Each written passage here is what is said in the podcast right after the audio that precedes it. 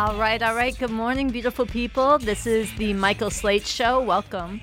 Uh, my name is Sunsara Taylor. I'm your guest host again this week. Here today at the Michael Slate Show, um, Henry and I went through the uh, Michael Slate archives, some of the extraordinary programming, the interviews, the films, the art, the history, the uh, political analysis that Michael Slate brings you every week.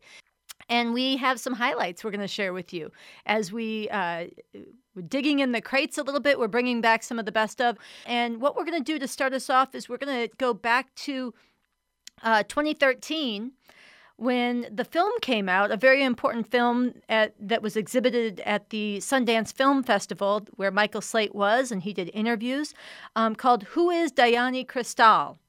And the film and the interview that Michael did reference a situation on the U.S. southern border with the situation of immigrants, which has really only gotten even more deadly and even more critical through the Trump years and continuing and about to intensify with the ending of uh, Title 42 within days towards the end of this year, about to intensify under President Biden.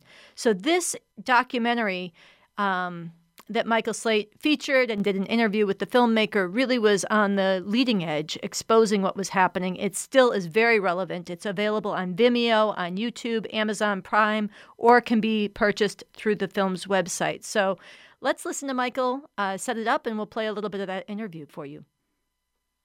Deep in the sun blistered Sonora Desert beneath a cicada tree, Arizona Border Police discovered a decomposing male body.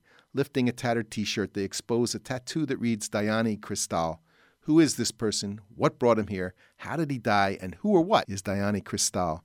Following a team of dedicated staff from the Pima County Morgue in Arizona, Director Mark Silver seeks to answer these questions and give this anonymous man an identity. As the forensic investigation unfolds, actor and activist Gael Garcia Bernal retraces this man's steps along the migrant trail in Central America.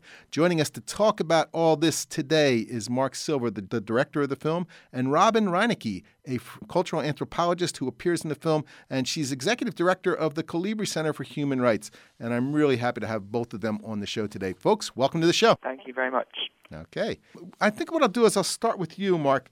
I wanted, you know, as I said, I've watched this film. I saw it at Sundance. I, have seen it two more times since then, and I'm always very, very moved by this, and it's you know I want to make sure that it gets out to the biggest audience possible.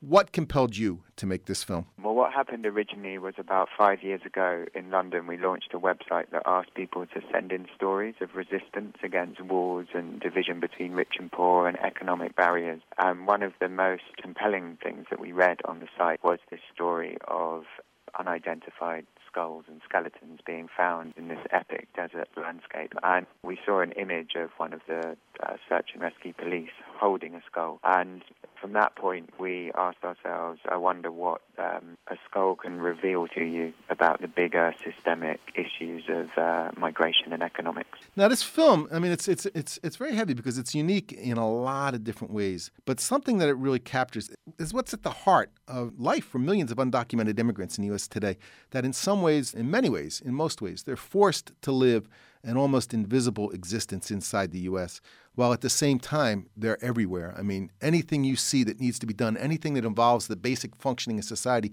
invariably, you're going to find a work team of immigrants doing it, and a lot of them oftentimes undocumented. How did that contradiction play out in your head? to be honest, we wanted to focus more on the, the journey that people make and the dangers of the border and how the border was designed to actually be dangerous. So our version of looking at the invisibility issue was more about the invisibility of the dead. It's obviously an, an epic human rights issue, and particularly at the moment where the immigration reform bill or compensation seems to be discussing this kind of trade-off between the giving documentation to 12 million people but only if we increase security and surveillance, etc., etc., at the border. And we felt that the part that was missing from that conversation and hence invisible was the fact that there's a direct relationship between increased border security and the number of deaths on the border. That was the thing that we wanted to bring visibility to.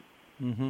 It must be a fairly heavy thing to one try and find out the the way into that story though, because it's sort of like you know it can be so overwhelming and so and and again as you're saying it can be so hidden as well. I mean even if it, if it becomes just a statistic, but people aren't aware. I mean look, I wasn't aware even though I knew that there were people who were going out and leaving water under bushes and things like this, and and there were all kinds of people doing things along in these areas that are known path pathways for migrants coming into the U.S. But still, the question of like so many dead and how do you carve into something that big? Yeah, absolutely. And also something that's so visceral when when you present it visually. So we basically embedded ourselves with the search and rescue teams and the people that work at the medical examiner's office in the hope that we would be able to track a body from the moment of discovery all the way through the forensic identification identification process and then hopefully all the way back to a family. And as, as Robin can attest to, the, the statistics to make that happen were against us.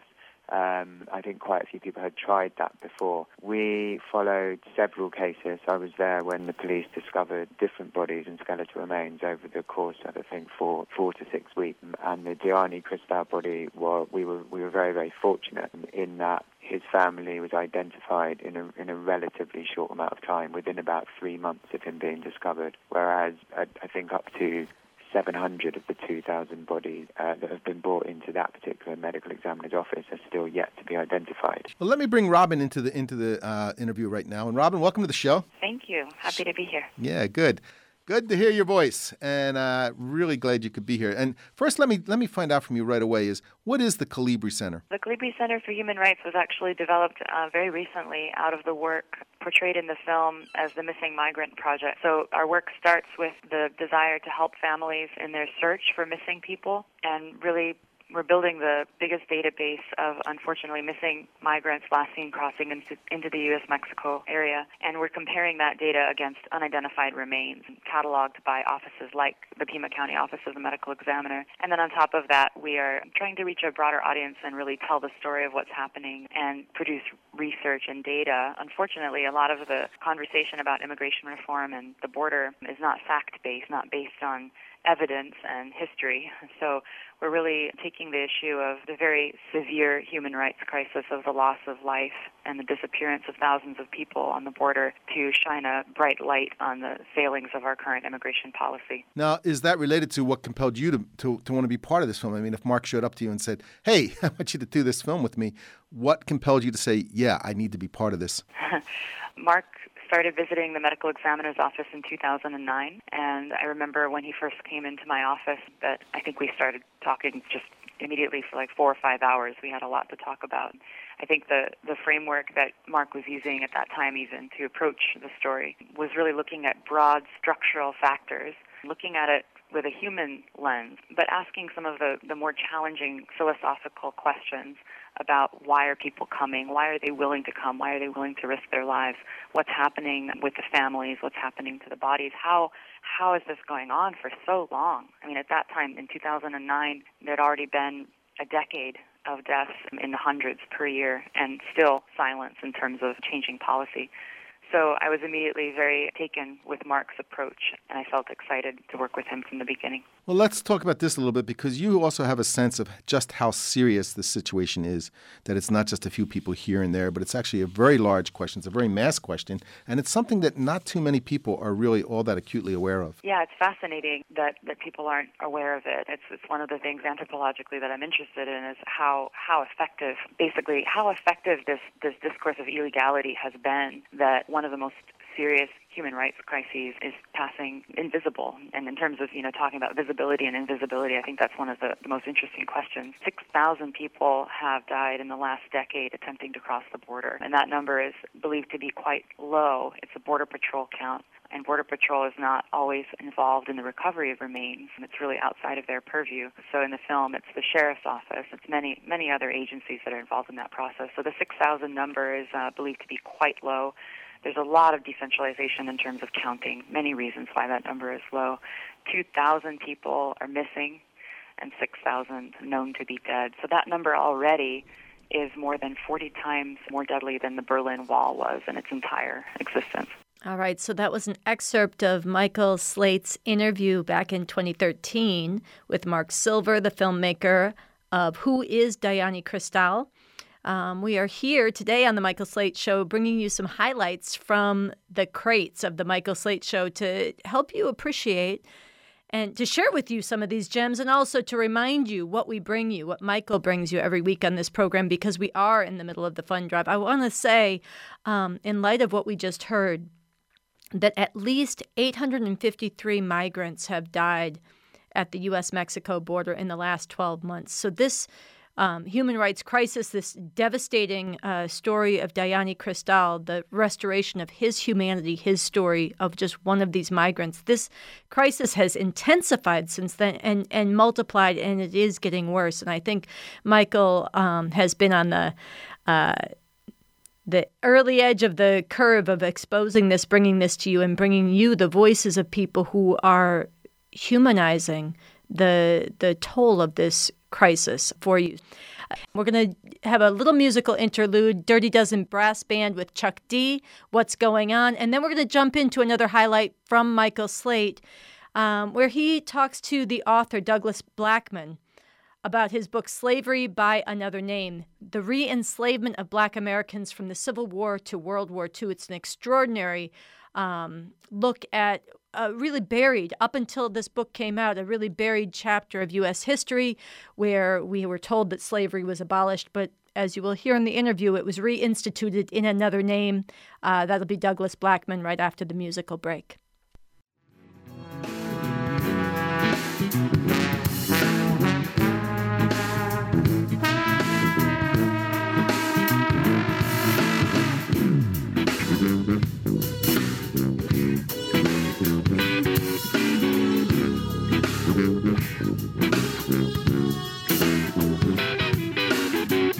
What's going on when all them guns is drawn. Here's a memo. Remember, there's a few wars going on. A couple overseas and on my front lawn. When common sense was common and now it's all gone. What's going on? And that's going on. And what's going on? And that's going on. And what's going on? And that's going on. And that's going on. And that's going on.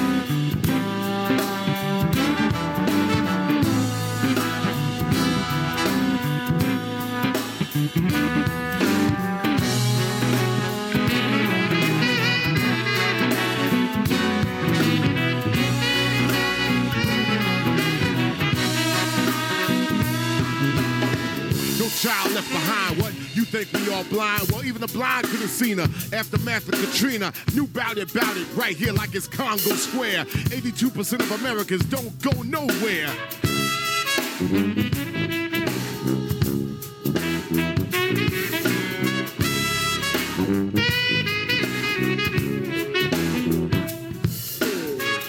Now nonsense is dumbass. Talk about snitching when crime's alright. What's left is bitching. Now you can call this hating. My with radio stations, TV news, and all them one-sided views. Self-economics enforcement and education is what we need. But all the people still waiting. I ain't no quitter, just bigger. And no, I didn't say bitter. I don't care what year it is. Don't call me no nigga. What's going on? And that's going on. And what's going on? and that's going on. And what's going on, and that's going on, and that's going on, and that's going on.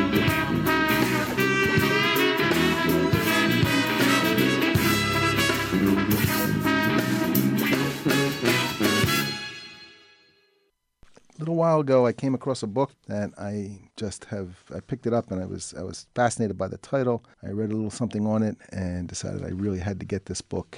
And it is one of the most compelling histories I've ever read. It's a history that really cracks something open for those of us who think we know a lot about what's happened, what's going on, especially around that era, Reconstruction in the South. People who are questioning where the oppression of black people in this country come from today. What's what's its roots? This book, Slavery by Another Name: The Re-Enslavement of Black Americans from the Civil War to World War II by Douglas Blackmon, is a must-read. It's an incredibly powerful book and something that really cracks open a whole new knowledge scheme. Something that will really help you understand what's going on here. Douglas Blackmon, who's written the book, and he's also the Atlanta bureau chief for the Wall Street Journal, and he's written extensively about race in American society. He's here to join us today. Douglas, welcome to the show. Thank you, Michael, and thank you for your kind words about the book. Every one of them are heartfelt. I sat up and I at points couldn't put it down. And you'll go into things with a certain precept, with a certain set of uh, uh, things that you think you know what happened, and then something like this comes and it just twists it. And I wanted to start off with this. At the end of your book, you talk about that you feel that that period of time between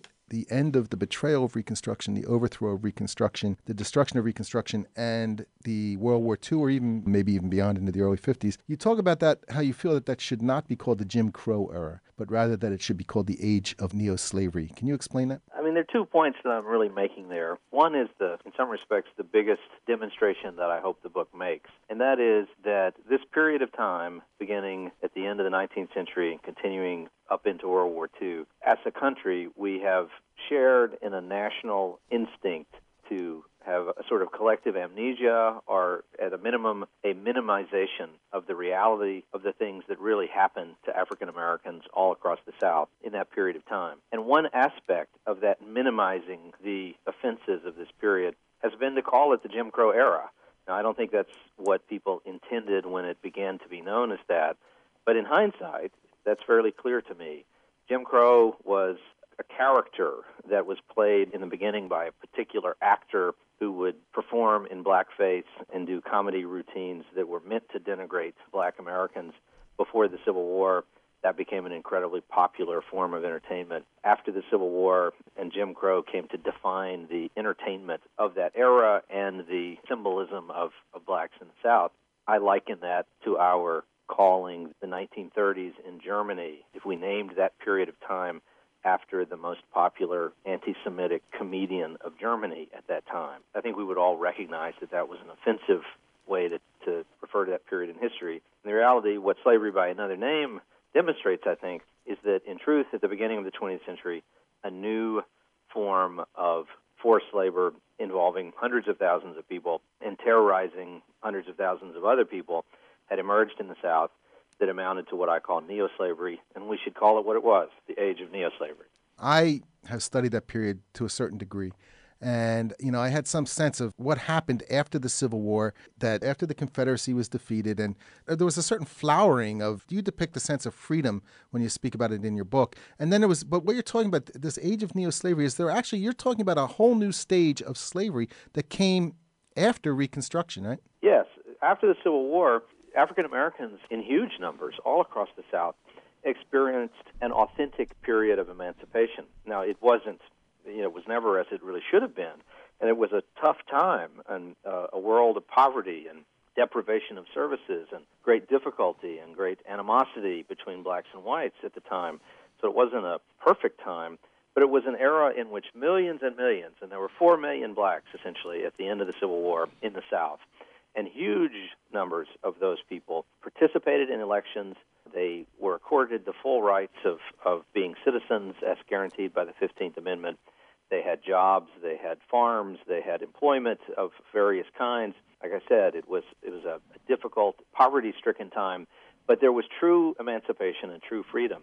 But what began to happen in the South, particularly after federal troops were removed in 1877, and even more so after another 15 years when it became clear that there was no possibility that white Northerners would ever send federal troops back to enforce civil rights. All across the South, the state legislatures of every state passed laws which began to effectively criminalize black life and to create a situation in which African American men found it almost impossible not to be in violation of some misdemeanor statute at almost all times. And the most broadly applied of those was that it was against the law to be if you were unable to prove at any given moment that you were employed. And so vagrancy statutes were used to arrest thousands of black men and even though thousands of white men could have been arrested on the same charges, but they hardly ever were, and then once arrested, the judicial system had been retooled in such a way as to coerce huge numbers of men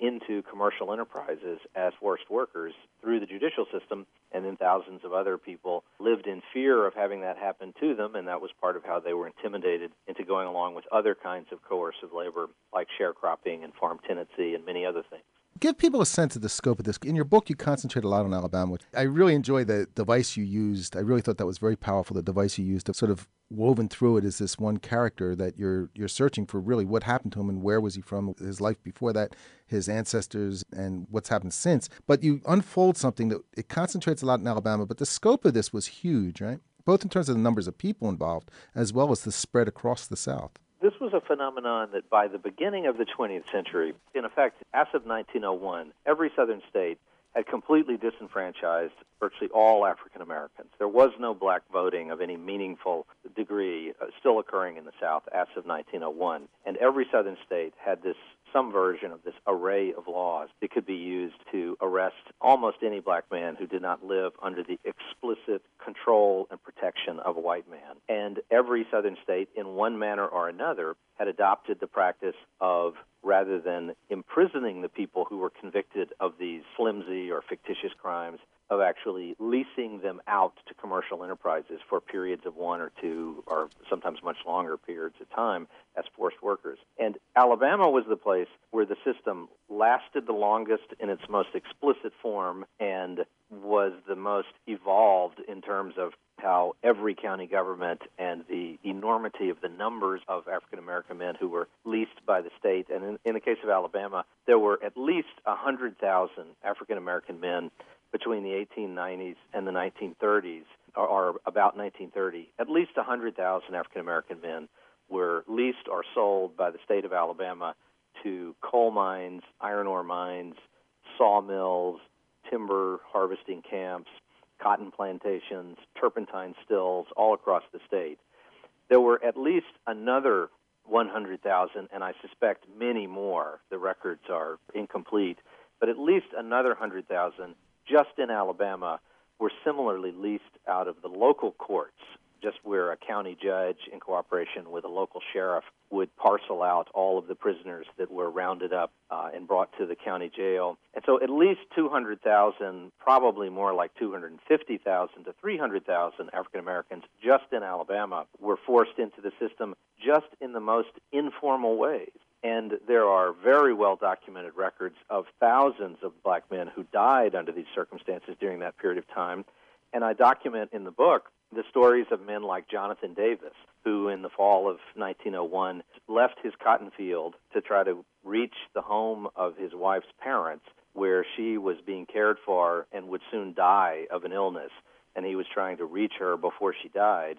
Uh, and on his way to the town 15 or 20 miles away where she was being taken care of, he's accosted on the road by a constable and essentially is kidnapped from the roadway and sold to a white farmer a few days later for $45.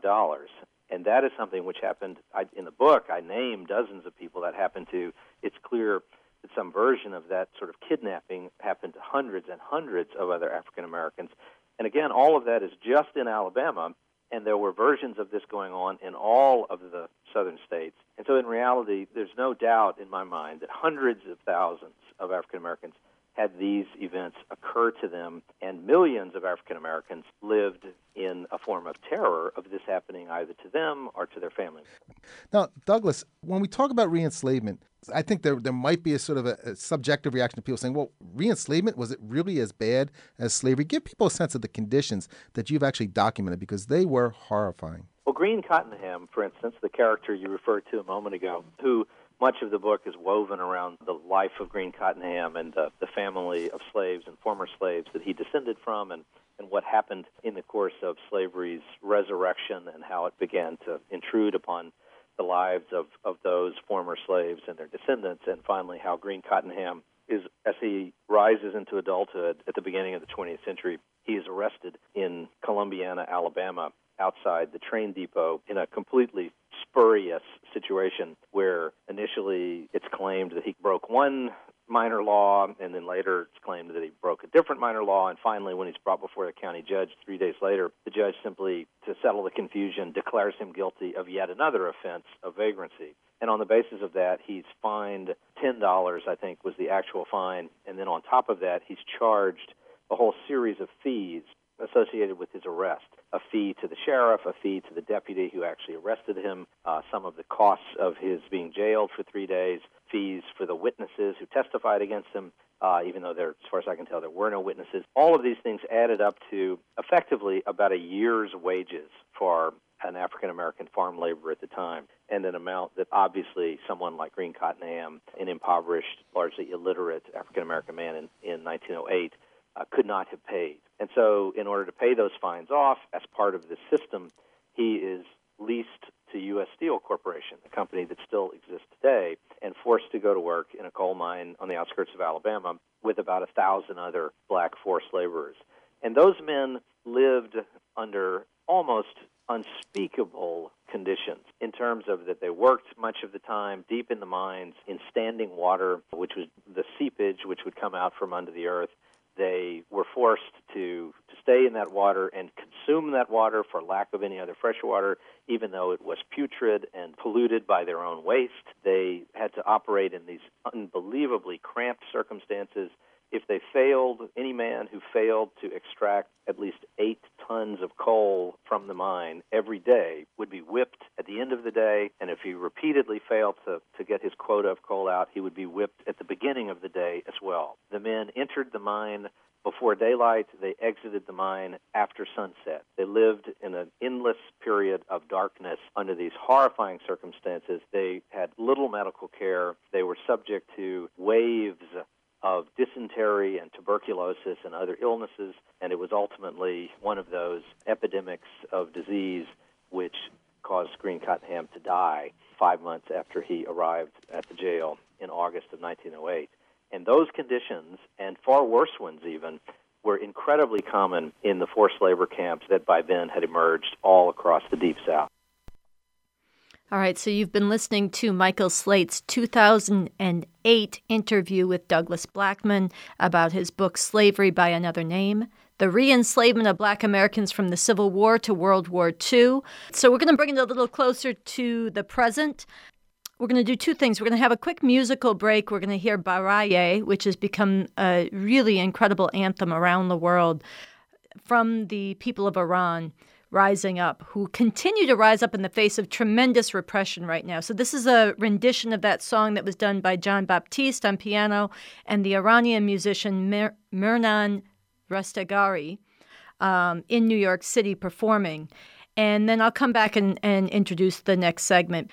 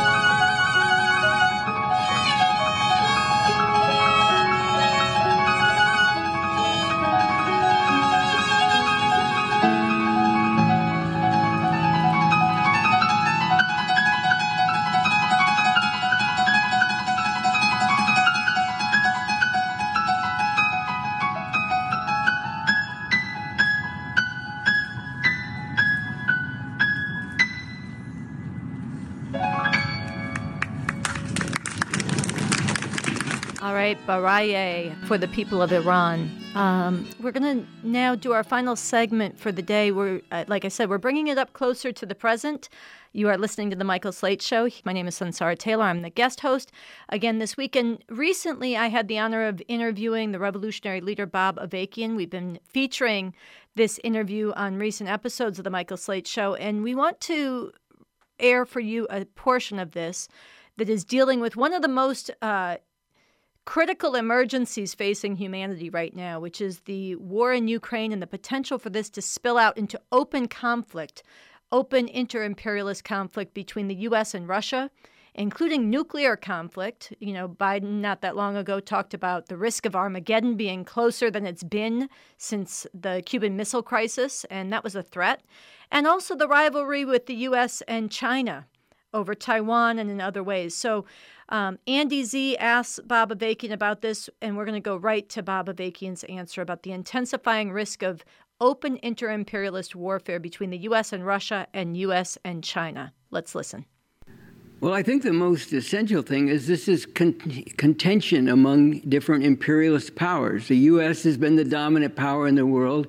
And Russia went through the whole thing where the Soviet Union imploded. It hadn't been socialist for a long time, but it had been pretending to be socialist and then eventually gave that up, and the Soviet Union went out of existence.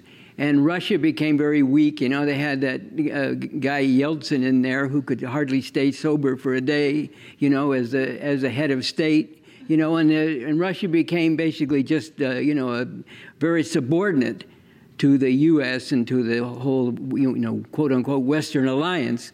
And ever since Putin came in, his whole program has been to reassert, you know, Russian, first of all, you know, Russian integrity, but also just Russian influence in the world, you know, as an imperialist power, which is what it is. It's a, it's a openly capitalist and imperialist power, and it's, you know, trying to break out of the, the subordinate position that it's been in since, particularly since the disintegration of the Soviet Union. And so this explains what he's been doing. You know, he went into Georgia uh, a number of years back, you know, and now into into Ukraine. And you know, I think we could speculate, but I think Putin made some miscalculations. That I think he felt that the U.S. and its Western imperialist alliance would make a lot of noise. Maybe they'd do some economic sanctions, but I don't really think that he understood that they would really throw as much into this as they have. In terms, this is basically a war being fought by the U.S. with Ukrainian soldiers against Russian imperialism, and you know the the all the the intelligence, the uh, increasingly the planning, the heavy armament, the the most up to date weapons. This is all U.S you know, and it's just the Ukrainians are the foot soldiers and the cannon fodder for this on that side of it. The U.S. has openly declared that its intention is, is to administer a defeat to Russia in order to weaken its overall challenge to U.S. imperialism. So, you know, that's why they've thrown everything they have into it. You know, just to go back for a second, I think Putin also miscalculated, thinking that he could send in sort of lightly armed troops and quickly take over the country. And he probably preferred to do that from the point of view of like, then you have more of a country, you know, that's intact rather than one that's devastated. And that was a miscalculation because already, you know, not only were the Ukrainians putting up a resistance, but the U.S. was already throwing a lot in to help them. So the U.S. has openly declared that, that its goal is to administer defeat to Russia. And on the other side, you know, Putin is very clear he's not going to accept a defeat for the same kind of logic. It's imperialist gangster logic. Neither side can afford to be, you know, to suffer a defeat. So what do you get then? Well, Putin talks about okay, now this territory that you're referring to that they've annexed through these ridiculous referenda. You know, by the way, just speaking of ridiculous referenda, I have to say this once again: world-class hypocrisy from the U.S. imperialists. You know, they went into Iraq, you know, occupied the country illegally you know, it was a, a violation of international law, you know, just a you know blatant international war crime. They went into Iraq, got rid of the existing government, put in a puppet government, and then held elections while their troops are occupying the country. But that was a free and fair election, don't you know? You know, but now when Putin does the same thing in, in, in these sections of Ukraine, that he's annexed, oh, this is a, you know, a sham. This is, you know, everybody has to denounce this. I mean, can't you see what, what you know, how ridiculous this is? This is anything but a free and fair election, unlike the ones we had in Iraq when we were occupying. Of course, they don't really say that, but that's the reality of it, right? So, you know, Putin has annexed these sections of, of the Ukraine, and he has made a statement that any, any threat to the integrity you know, of Russia or to the territory of Russia, any threat, you know, he will use all weapons available, which means, and he repeated it twice and said this is not a bluff, it means that that puts nuclear weapons on the table, even if you're talking about two tactical or nuclear tactical nuclear weapons. You know, these have tremendous devastating effect. Let's not pretend they're some minor thing, oh, just tactical. You know, they have tremendous devastating effect. So he's taken that stand. Now the U.S. is saying, well, if Putin does that, then we'll, you know, I've seen some military analysts on the U.S. side, we'll go in and destroy all of his forces in Ukraine, knock out his fleet, in the, you know, and so on and so forth. And then what do you think Putin would do? And you know, they're saying, oh, well, we won't go nuclear. You know, even if Putin goes nuclear, we won't go nuclear. We'll just destroy all of his troops and his fleet. No, you know, de- devastate his fleet. So, what is Putin going to do in a situation like that? This is what I point out in this article. You get on this very deadly trajectory of escalation where neither side can accept a defeat, and pretty soon you're at the threshold of strategic nuclear weapons that could do devastation to the entire world and you know vast numbers if not the you know right humanity as a whole. So this is what we're up against. And the big problem is i mean i just have to comment you know like you got all these people that pretend that they're progressive and whatever and they're all going right along with us imperialism and this you know and under the banner that biden and all these people are putting out about this is a world you know not this is a contest in the united states and throughout the world between democracy and autocracy. Trump is an autocrat. Putin is an autocrat. Xi Jinping is an autocrat. Of course, they don't talk about their own autocrats, you know, like the heads of the government, Turkey, Saudi Arabia, you can go down the list, you know, that are all part of their alliance. You know, Hungary, you know, Poland, what have you. You know, those are all autocratic governments. But there are, are autocratic governments, like they said about the Shah of Iran back in 1978 when the uprising was occurring, which eventually led to his overthrow, there was an article that said the Shah, you know, in one of the major newspapers in this country that said the Shah of Iran may be a despot, but he's our despot. So, you know, our autocrats are okay, but the ones that are challenging our dominance in the world and our ability to plunder and slaughter people all over the world, which is what they've been doing forever, those autocrats are no good. This is not a battle, just even looking beneath the surface you know, you can see that this is, this is a battle between imperialist powers, you know, all of which, on both sides, you know, have whole histories of horrendous atrocities and, you know, base themselves on vicious exploitation of people and oppression of people all over the world. This is what's at stake. You know, and I just have to say, you know, certain people who have postured as being progressive have come out and made the most outrageous statements in the context thing. And I'm going to say it, little Steven, you know, coming out and saying, you know, well, we're, we're more powerful than Russia. Why don't we just bomb the shit out of them? I mean, what are these people thinking? You know, they're so committed, ultimately, despite their progressive uh, pretensions, they're so committed to U.S. imperialism that they've almost lost their minds. You know, what do you think is going to happen? You go bomb Russia. You know, why don't we just wipe out all their Air Force? I mean, this kind of talk is like totally reckless and irresponsible. And when it comes from people with so called progressive pretensions, it's all the more disgusting. I just have to say that. And people need to get up off this American chauvinism. You know, this country, you know, look, you know, and some of the same people who will rattle on about the whole history of this country and slavery and all that turn around and, you know, and are, are either silent or openly supportive of the same system when it goes into the international arena to enforce its parasitism of plundering and exploiting people all over the world because I guess they have a little bit of a sense. You know, it's like somebody once said, living, somebody once wrote saying, living in this country is a little bit like living in the house of Tony Soprano.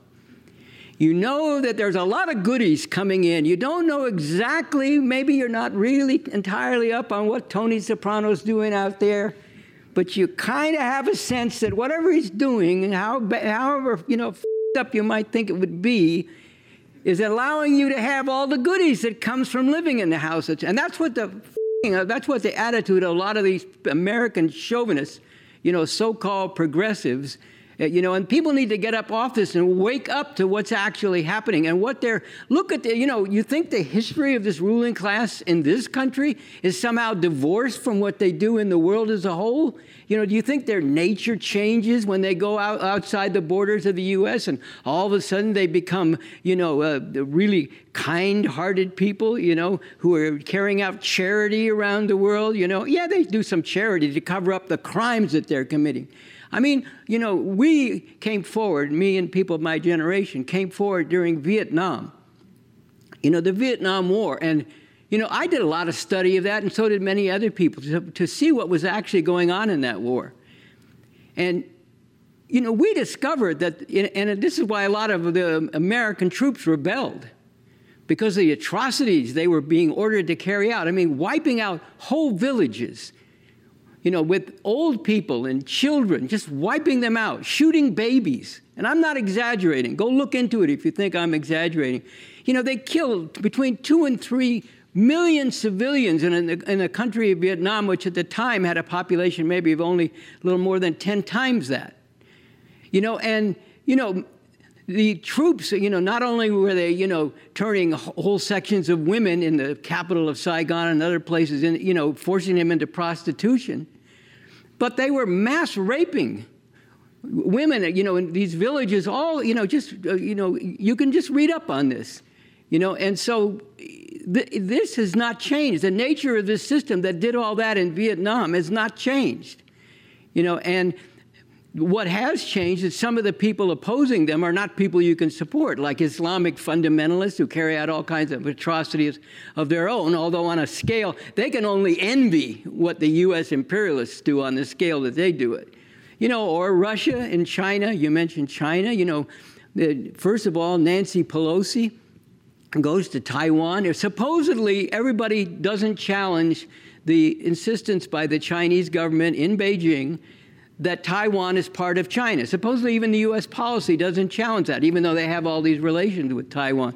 Well, she went over there and essentially said differently, you know, and basically treated Taiwan as an independent country, you know, and it was a deliberate provocation. And you know, I'm not defending the Chinese imperialist rulers. We're very clear that they're also capitalist imperialists and have been since capitalism was restor- restored in China shortly after the death of Mao decades ago in 1976.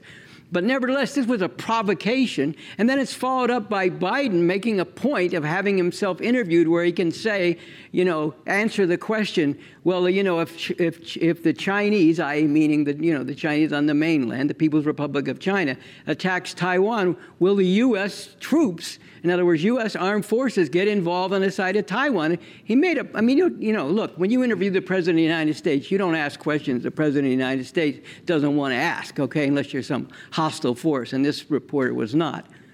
So then Biden has the opportunity to say, yes, we'll get involved militarily. Well, that's a provocation against China, and it's actually an invitation, if you want to look at it in a certain light, a, it can be seen as an invitation to them to attack Taiwan quicker.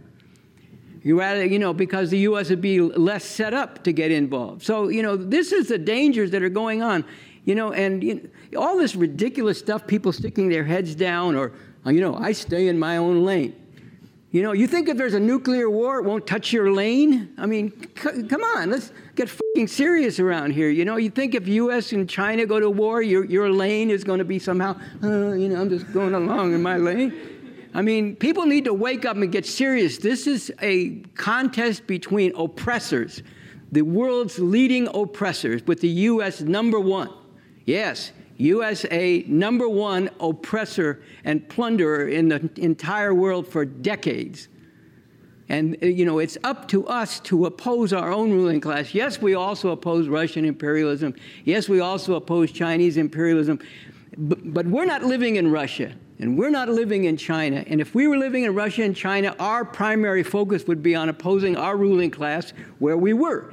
We live in the United States. All these crimes committed by these imperialists are done in our name, supposedly, you know, the army goes out there to protect our freedoms and blah, blah, blah. They go out there to plunder people so that U.S. imperialism can suck the blood of literally billions of people. And if you think I'm exaggerating, go on the website, revcom.us, and read the articles by Raymond Lotta, which get into the parasitism of U.S. imperialism, how it is an international exploiter and super exploiter of people in the global south or the third world, the poorer countries of the world and what this has to do with what the U.S. looks like internally and how it thrives.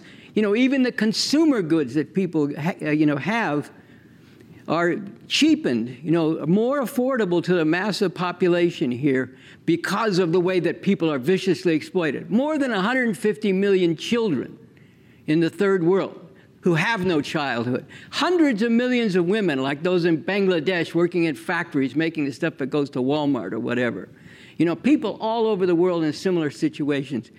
This is our, it is our responsibility to oppose this primarily, while we also oppose these, oppose these other imperialists. This is where we live. This is being done, and the, all these massive crimes, and now the threat of a, you know, existential threat of nuclear war. A threat to the very, that's what existential, existential means, threat to the existence of, the, of humanity all that's being done in our name. And idiots like, you know, Steve Van Zandt aside, now I'm giving him a break by saying idiocy. You know, we have a responsibility to first and foremost oppose our own imperialist ruling class and what it's doing. And more generally, I've made a statement and I'll make it again. The masses of people in the world, and this is very acutely and urgently posed now, the masses of people in the world cannot any longer afford it was always terrible that these are the people ruling the world, but it's now acutely, acutely posed. We can no longer afford to allow these imperialists to dominate the world and to determine the destiny of humanity. They need to be overthrown as quickly as possible. All right, so that was Bob Avakian being interviewed by myself and Andy Zee on the Revolution Nothing Less show. You can see the whole interview at youtube.com slash the RevComs, and I encourage you to do so. We've got some time left, so I'd like to play this.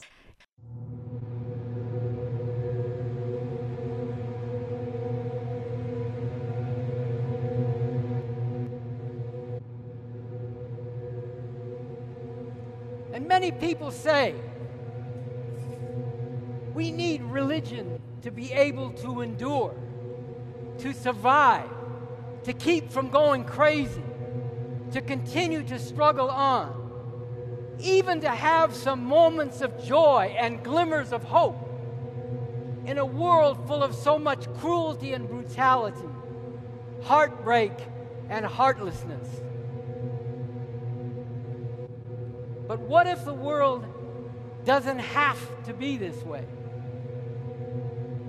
What if we could live in a world where never again would a parent have to fear for the life of their child just because of the color of their skin? What if we What if we lived in a world where never again with that soul wrenching experience that never leaves of having to bury your own child whose life was stolen by a brutal thug with a gun and the backing of the powers that be. What if? What if being black no longer meant living in a white supremacist society that continually assaults you in your very being and very sense of worth, constantly subjects you to terror, openly or in more subtle ways, and forces you to face the constant danger that you or your children will have your life snuffed out at any moment for doing nothing but being. What if your humanity really mattered and were considered precious? What if this were true of all people of color and of immigrants? What, in fact, if all people were just people of different colors? And there were no distinctions and discrimination and persecution and brutality based on what nationality or race you were? What if there were no such thing as immigrants? What if we all lived in a world community of human beings without borders and tanks and guns and planes to enforce them?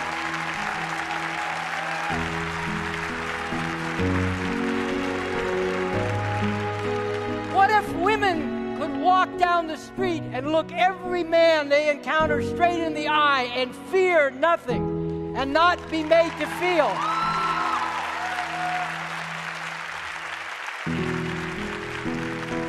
and not be made to feel that you're on display and to be evaluated by how you sexually titillate them.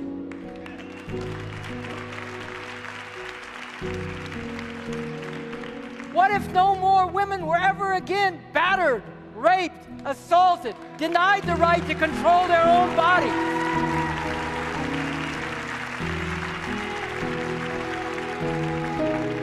What if people who were different in their sexual orientation or just in the way they went through life, instead of being discriminated against and bullied, were valued for their difference? if that were seen as part of the great diversity of humanity? What if there were no more one part of society exploiting the others, and those exploited had no choice but to enrich them in order to be able to live themselves, working their whole life away under conditions of this ruthless exploitation? What if we didn't have to live in a lopsided world? where a small number in a small number of countries have accumulate tremendous wealth by exploiting the great majority and the conditions of the great majority are desperate look at the world. Look at the phenomenon of ebola. There's been a lot of concern about ebola. Rightly so but way too much hysterical fear about whether a few people here might get Ebola and not nearly enough concern about what is happening to the people in Africa.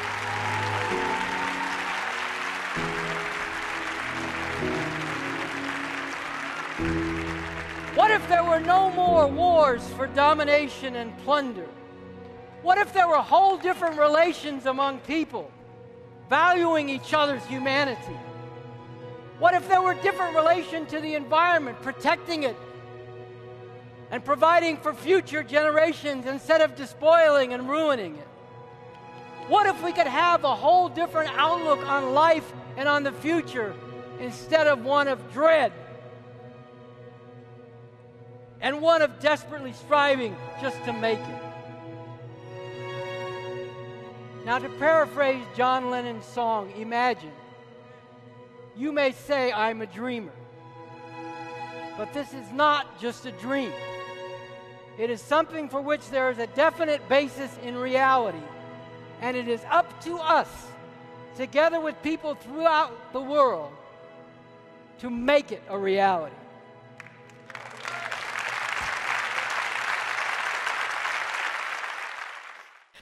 I want to thank Henry Carson for producing, Gary Baca. My name is Sunsara Taylor. You've been listening to The Michael Slate Show. I'll be back next week.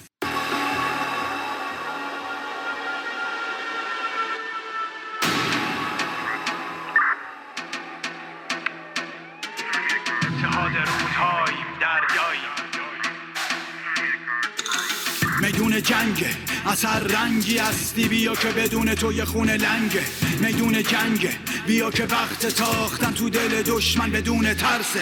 میدون جنگ دارا و ندار از هر قوم و تبار مثل فشنگ قطار. میدون جنگ تیغه شمشیر عشق شهامت و زین کن و جنس سپر وفا. فصل اتحاد مرگ اختلاف افتخار تکه کنم به هم وطن بشم تکه گاهش. شروع خروش و تقیان مردمه چشم ساره فصل سمزدایی وسط باز و حزب باد هر تفکری که داری با هر دین و آین. کنارمون بیست سالها کنار تیستادیم. ما نره خشم هزار بی صداییم. شورشی کمریشه انقلابی داریم. عرب و آشوری ارمنی ترکمن مازنی. سیستانی و بلوچ و تالش و تات و آذری. کرد و گیلک یور فارسی قشقایی. ما اتحاد رودهاییم دریاییم. ورزشکار و هنرمند دست فروش تا کاسب از محصل و معلم. مهندس تا کارگر. می‌کنیم کرگوش دیکتاتور رو با ساز حق. زن زندگی آزادی میجنگیم تا پای مرگ. شونه به شونه پا به پا دیوار دفاعی. باورم به هم بستگی مثل ایمان الهی مثل مسخ دین مثل مجنون بی باکسینه چاکی میران تومه مطیع این بیگانه ها نیست.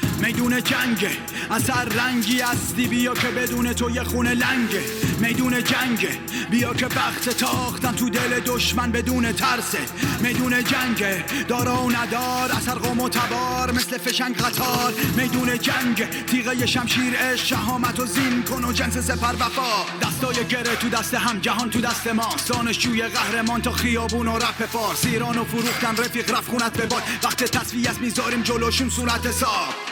میدون جنگ خورشید و گرفتن. خواب خوش به شب نذاریم براشون. نه تلاطمم. موج دارم. پشتبانم به ایرانه به میلیون بدهکاریم به این خونه آزادی رو آبادی رو بدهکاریم و شادی رو واسه دیکتاتور و شغالاش و حامیاش. بند و گرفتاری رو. میدون جنگ جان ازم پا پس نکش. فاجنم با هم تهش رو می‌بینیم. چون فت می‌کنیم. می‌بینید که جنگی شدیم. چه نسلی تولید کردید که ریز و درشش هم ضد تنبی که تشه یه جور آزادی از زندگی سیرابه. شکوه ما اتحاد آیندهتون سیاهه. شبه میشیم تو شب کابوس میشیم براتون. در پس این دوزخ فانوس دیدیم در آن سو. دار جلو دارم نیست نه سرکوب و نه قانون. نره می‌کشم و میام جنگجوی پر هیاهو میدون جنگه اثر رنگی هستی. بیا که بدون تو یه خونه لنگه میدون جنگه بیا که وقت تاختم تو دل دشمن بدون ترسه میدون جنگه دارا و ندار از هر قوم و تبار مثل فشنگ قطار. میدون جنگ تیغه شمشیر عشق شهامت و زین کن و جنس سپر وفا. میدون جنگ